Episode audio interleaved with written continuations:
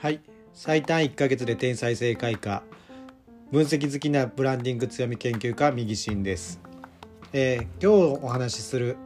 えー話はですねセフセルフブランディングを固めるための3つの価値というお話をさせていただきたいと思います、えーセルフブランディングその自分自身のブランディングをどういうふうに考えていくかという時のですねお話なんですけれども、えーご自身のブランディングを考える上で何を考えていけばいいかという話なんですけども3つありますと、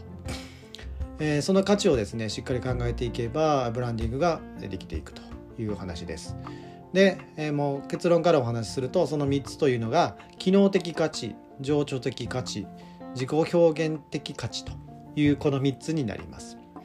でそれぞれ順番にお話ししていきたいと思うんですが、えー機能的価値というのは商品とかサービス、えーご自身の、えー部分とかですね、えご自身の性能っていう自分自身で言うと性能って言うとあれなんですが、えできることとかですね機能の優れた点というようなところが、え言えますと。なので、えー、とこれはまあものの方がちょっと分かりやすいので言うとパソコンで言うと何て言うんですかねスペックの問題、えー CPU がどうとかメモリがどうとかですね、えー容量がどうとそういうふうなところの機能面ですね。そういったところが優れているところがどういうところかという話になります。なので、えー人で言うと資格とかそういったところですかね。税理士資格を持っていてとかですね、えーそういうふうなものであったりとかこういうことできますよというようなできること人より優れた点っていうところがまあ機能的価値というふうになります。で、えーここももちろん大事なんですがここだけをですね頑張っていてもなかなかしんどいと、え聞く話かなと思いますがその事業の資格、えー弁護士であったりとか税理士であったりとか、まあ、社労士とか、まあ、いろんな資格あると思いますが、えーそれを持ってるだけでもなかなかですね仕事にならないとかですね、えーそういったところがあるのかなというふうに思います。でパソコンとかであってもですね CPU とかそういうメモリーとかがですね、えーいいものが出てきてもですね次々新しいものが出てきてそれ以上のものが出てきてですねすぐ抜かされてしまったりというようなことがあるので価格を下げないといけないというようなことがあると思います。事業においてもそうかなと、えー同じようなことをやっている事業資格だけ持っていただけではですねなかなか食べれないよと。自分は実はですね、えー学生の頃税理士ちょっと目指そうと思ってですね、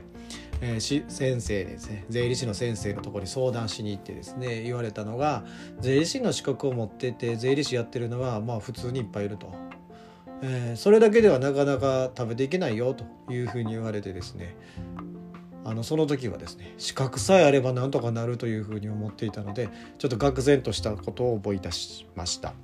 えーそういうふうな形でですね資格持っていてもなかなか難しいよとただ資格持っていない人と比べるとそういうふうな機能的な価値という部分では優れているので他よりは選ばれやすい、えー税理士の資格を持ってるからということでまああの相談があったりというようなことがありますが、えーまあ、税理士の先生はたくさんいるのでなかなかそれだけでは選ばれにくいというようなことがあるかなというふうに思います。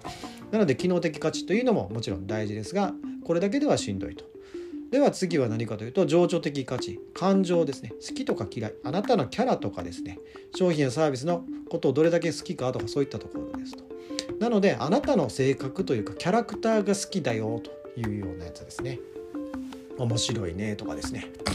何かわからないけどこう親しみを感じるんだよとかですね。なんとなく好きだというやつですね、えーどう表現していいかわからないけど好きだ。理由はよくわからないけど相性が合うとか。そんな感じのところです。なので感情面情緒的な価値っていうぐらいですのでそういうふうな感情面ですと、えー例えばまあ物で言ってもですね iPhone なんかわからないけど iPhone を選んでしまうと。あれって実は機能面で言うと Android の方が高かったりとかですね。価格面で言ってもですね Android の方が断然安いものがあったりするんですよね。けどものすごい高い iPhone がですね皆さん買ってしまうと。欲しいなと。で別に機能面見てもですねまあまああのだんだん良くなります。これも機能的価値というところも、えーだんだん iPhone のですねグレードが上がっていけばいくほどいいものは出ているには出ているんですけども Android はそれ以上にですねいいものがあると。いうところですがなぜか iPhone 選んじゃう。Apple の製品いいなと。Apple 大好きと。えー、理由はなんかこうデザインがいいからとかっていう理由はあるかと思いますがそういうのが好きだと。感情の部分ですね。それで選んでるというところですね。なので、まあ、そういったところも磨いていかないといけない我々自分自身も、えー、そういった好きとか嫌いとかっていうものでものを選んでいるっていうところがあるかと思いますのでそういった形で、えー、好き嫌いで選ばれるっていうところもあるのかなというふうに思います。えー、正直どうしようもできない部分もありますがこれは、えー、ここをですね、えー、意識するということも大事かなというふうに思います。であとはですね自己表現的価値と3つ目のところですね。目指す姿とか世界観とか販売者商品サービスのイメージの設定ということです。なのでこういうふうな、えー、自分は、えー、世界観を持ってますと。こういうことを目指してますと。こういうことをやっていきたいんですと。いうところを表明するということですね。なので自分自身としてはですね、えー、そのミッションとして好きなことだけをせ好きなことだけで成果を出し続けることができる人材を育てることというふうに考えてやっていますのでそういった、えー、そういう世界観というかですね、えー、目指しているべき目指しているところっていうものを表明するっていうことが大事になってくるかなというふうに思います。えー、あとはそのものものとかですねショップで言うとですね、えー、スターバックスとかでもサードプレイスとかですね居心地のいい場所を提供するとかですねディズニーランドでも夢と魔法の国というような、えー、そういう世界観をですね作っているということで選ばれるということがあるのかなというふうに思います。なのでこの3つのバリュー3つの価値ですねバリューそういったものをしっかり考えていくということが大事かなというふうに思いますその中で、えー、言わないことを決めるということと、えー、逆にですね隠さないっていうことも大事かなというふうに思います。で言わないことを決めるというのは例えばアイドルだったらですねタバコをプカプカふかしているというのはアイドルっぽくないので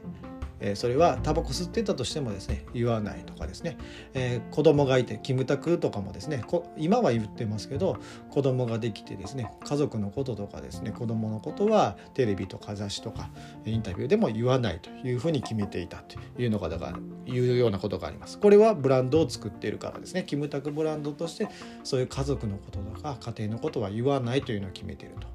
アイドルだからタバコ吸ってるというのも見せない言わないとかですね嵐なんかもですねみんなヘビースモーカーらしいですけどもそういったことは表に立って言わない見せないというようなことを決めてますと。で逆にですね、えー、言わ、えー、の隠さないというところもありますと。なので例えば欠点とかですね普通は隠したくなるようなことも隠さず言うというようなことですね。例えば知的正直さっていうのがあるんですがこの知ったかぶりをしない知らないことを認める正直さと。